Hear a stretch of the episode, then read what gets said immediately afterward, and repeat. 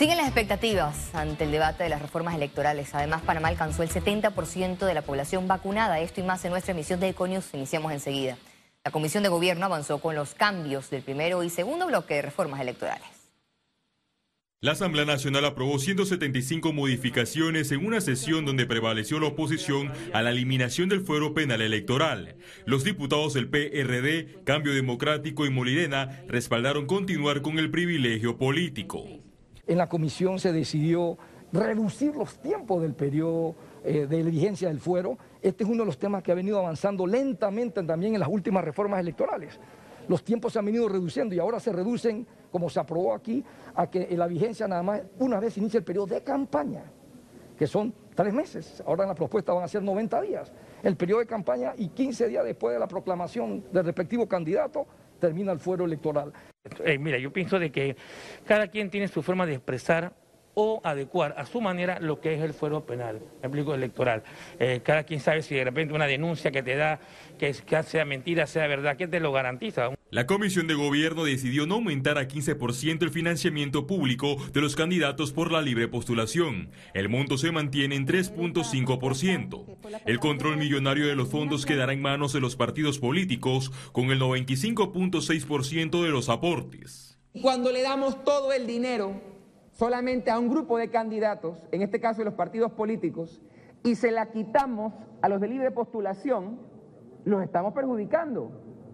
Porque es un candidato que no va a poder buscar firmas que no va a poder buscar votos. En la paridad de género avalaron las postulaciones de fórmulas de sexos contrarios. Sin embargo, la participación femenina quedará condicionada por la Secretaría de la Mujer, quien deberá comprobar que en los casos donde la paridad sea inferior al 50%, los partidos podrán complementar el cargo con otros aspirantes. Ese es un tema que es un tema muy sensitivo que tenemos que seguir conversando. ¿Implica avance? Sí. No todo el avance que eh, está contenido en el proyecto de ley 544. Los más de 40 artículos consensuados por la mesa técnica fueron aprobados. Los diputados se declararon en sesión permanente y decidieron continuar con el primer debate el próximo martes 5 de octubre. Félix Antonio Chávez, Econius. Logros en vacunación contra COVID-19, flexibilización en aforos y escogencia de magistrados fueron algunos de los anuncios del presidente de la República este miércoles. Panamá alcanzó el 70% de población vacunada con dos dosis contra COVID-19. Así lo informó el presidente Laurentino Cortizo. Esta noticia nos debe llenar de orgullo a todos los panameños, porque lo hemos logrado unidos. El mandatario lamentó el proceso legal contra científicos panameños en materia de inmunización. Un doctor Julio Sandoval yo puedo tener alguna diferencia con él, es un amigo mío, pero un tremendo doctor, un tremendo médico. Xavier Sáenz Llorens. O sea, todo ese equipo. Un doctor Ortega. No merece estar, o sea, con lo que está, pero esto es un país democrático y eso tenemos que respetarlo. Pero mi opinión es, eh, es innecesario. Donde nosotros nos podamos sentar. Y lo otro que es innecesario. Hey, la vacuna funciona. La vacuna funciona. No nos enredemos la cabeza. O sea, vacunarse es lo inteligente. También se refirió a la escogencia de magistrados para la Corte Suprema de Justicia. Tengo el informe de, la consultoría sobre el tema de las entrevistas que han hecho y los análisis que más le llaman psicométricos. Eh, ya lo tengo, eh, voy el domingo, voy a aprovechar el domingo para leer la información. No, no quiero llamar a sesión extraordinaria. No quiero llamar a sesión extraordinaria. ¿En octubre entonces se conocerán los magistrados? En octubre se conocerán los magistrados, sí. Y anunció sobre la próxima entrada en vigencia de un decreto que flexibiliza los aforos en locales y bailes. Dándole las opciones de que los que quieran tener el 100%, por ejemplo, vamos a hablar de un restaurante o un baile, vamos a decir un baile típico, la opción es que el 100% tiene que estar vacunado. Pero tienes otra opción, que es el 50% en esa opción del 50%, si hay un empresario que desea tener un baile al 50%, bueno, tiene que tener, por ejemplo, las mesas con ocho personas, el distanciamiento de dos metros, etcétera, etcétera. Ciara Morris, Econews. preparémonos. El gobierno realizó este miércoles un homenaje a las enfermeras por su labor en la operación Panamá 19. En el acto encabezado por el presidente de la República, Laurentino Cortizo, homenajearon a las más de 600 enfermeras y técnicos de enfermería del interior del país que desde el pasado 8 de febrero de 2021 se instalaron en el Hotel Panamá para el proceso de vacunación contra la COVID-19 y ahora regresan a sus provincias. A la fecha, este equipo aplicó más de 5 millones de dosis. Ellas van a seguir trabajando cada una en sus áreas, en sus provincias van a seguir en el proceso de vacunación. Recordemos que la estrategia eh, eh, está variando eh, y ya de ser en puntos de vacunación, independientemente de que algunos van a quedar, ya se va a comenzar a vacunar también en los centros de salud y en algunas instalaciones tipo policlínicas en la caja de seguro social. El homenaje incluyó la entrega de medallas al mérito a enfermeras que lideraron centros de vacunación en la ciudad de Panamá. Este acto se dio en medio de quejas por parte de la Asociación Nacional de Enfermeras por pagos adeudados. Las autoridades reaccionaron. Este gobierno ha hecho un esfuerzo enorme para ir pagando y saldando esas cuentas y esa brecha de deudas ha venido disminuyendo enormemente. Cuando antes se le debía tres y cuatro años, ahora se tienen meses de retraso y aún así estamos poniendo al día. Nosotros tenemos un personal en materia de recursos humanos, tanto en el MINSA como en la caja, trabajando de manera permanente para estar al día en todo lo que son los pagos. Yo quiero dar un mensaje muy claro al personal de enfermería. Se les va a honrar todo lo que se les debe.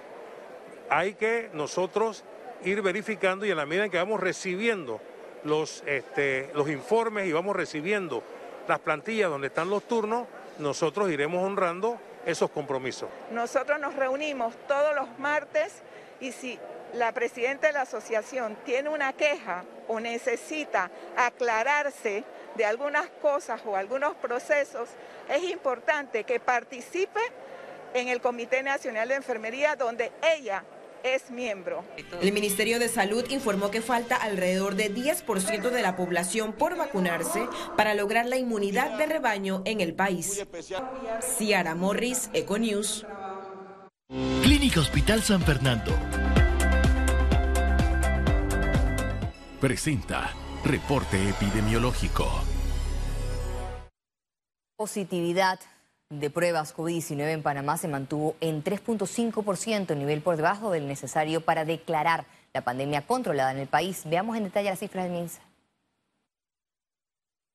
466.851 casos acumulados de COVID-19, 262 nuevos contagios, 285 pacientes se encuentran hospitalizados 54 en cuidados intensivos, 231 en sala. Se reportan 456.314 recuperados clínicamente. Un total de 7.223 fallecidos, de los cuales 4 se registraron en las últimas 24 horas. Total de vacunas aplicadas, 5.485.595 dosis. Reporte epidemiológico fue presentado por Clínica Hospital San Fernando. El Ministerio de Educación evalúa planteles educativos para el retorno a clase de forma segura. Estamos en ese proceso de reapertura de casi 700 centros educativos. Por lo menos el día de ayer pasamos de casi 45 escuelas en la región de Herrera a más de 90. Panamá Centro ya tiene 19 y vamos en ese proceso, que obviamente es un proceso gradual para que sea seguro. Yo creo que eso es lo más importante. Dirigentes magisteriales cuestionaron las proyecciones del Ministerio de Educación que establecen abrir 2.800 escuelas públicas en el mes de octubre. Que están certificando y validando sin la comunidad educativa que están certificando y validando el MINSA, un colegio donde hay problema de agua. Si el vital líquido es lo importante, el agua, para poder que los niños se laven la mano. Entonces, ¿cómo yo hago un llamado al ministro de Salud? ¿Cómo usted, sus funcionarios, están certificando y validando colegios si su infraestructura no llena las condiciones y las expectativas? Los educadores estamos prestos, siempre y cuando las condiciones así lo ameritan, a retomar el año escolar. Pero eso sí, deben haber por lo, por lo menos condiciones necesarias, como lo establece el artículo 2 eh, del decreto 435, deben haber, y el, y el artículo 3, condiciones necesarias para poder restablecer las clases. Este miércoles iniciaron las labores de demolición en el área donde se construirá el nuevo Hospital del Niño. Estos trabajos de demolición comienzan luego de que el pasado 3 de septiembre se logró un acuerdo para el uso adecuado de los estacionamientos del hospital y de los jardines del Hospital Santo Tomás, que son patrimonio histórico. El Ministerio de Obras Públicas prevé culminar este viernes los trabajos de reparación de la vía panamericana por hundimiento en Lomacobá. Las cuadrillas del MOP se mantienen trabajando de manera interrumpida para concluir con la reparación de la carretera para habilitar el tráfico vehicular lo más pronto posible. Reactivemos juntos tus proyectos, porque nos sobran motivos para seguir adelante. Caja de Ahorros, el banco de la familia parameña. Presenta Economía.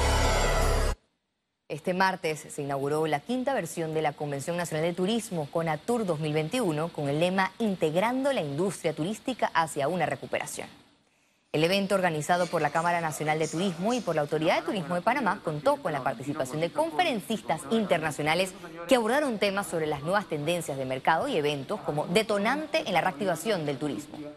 Entonces la idea es que teniendo a toda la industria junta, ¿cómo vamos entonces realizar eh, ese relanzamiento hacia el futuro de una manera contundente, comprometidos con la transformación de la industria. Es un evento que, busca eh, realmente eh, las, iniciativas que tiene el sector turismo, el, nuevo, turismo del futuro, el turismo del futuro, los planes de financiamiento, como dije anteriormente, el plan maestro y la integración realmente del sector privado, la comunidad, el sector público en uno solo para poder llevar un plan integral de turismo. A partir del próximo 12 de noviembre se realizan los vuelos directos desde Canadá hasta el Aeropuerto Internacional Scarlett Martínez en Río Hato. Que vienen eh, específicamente al turismo de las playas del Pacífico. Entonces, sentidos muy complacidos, muy contentos.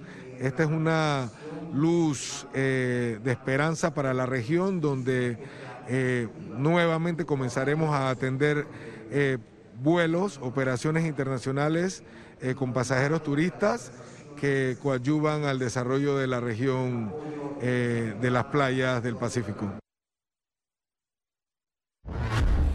El turismo interno presenta signos de mejoría en diferentes provincias del país, aseguró Felipe Rodríguez, miembro del Consejo Nacional de Turismo. El turismo interno ha tenido un repunte, incluso a cifras similares antes de la pandemia. Le pongo el ejemplo de Tierras Altas, Chiricana, eh, Boquete. Bocas del Toro por problema de conectividad todavía no entra en ese nivel de recuperación, pero en Azuero, por ejemplo, Pedací, eh, tienen ahora mismo una, una demanda importante, principalmente basada en el turismo interno, pero también empiezan a llegar turistas del exterior. Economía fue presentado por... Reactivemos juntos tus proyectos, porque nos sobran motivos para seguir adelante. Caja de Ahorros, el banco de la familia parameña. Y al regreso, internacionales. Quédese con nosotros. Ya volvemos.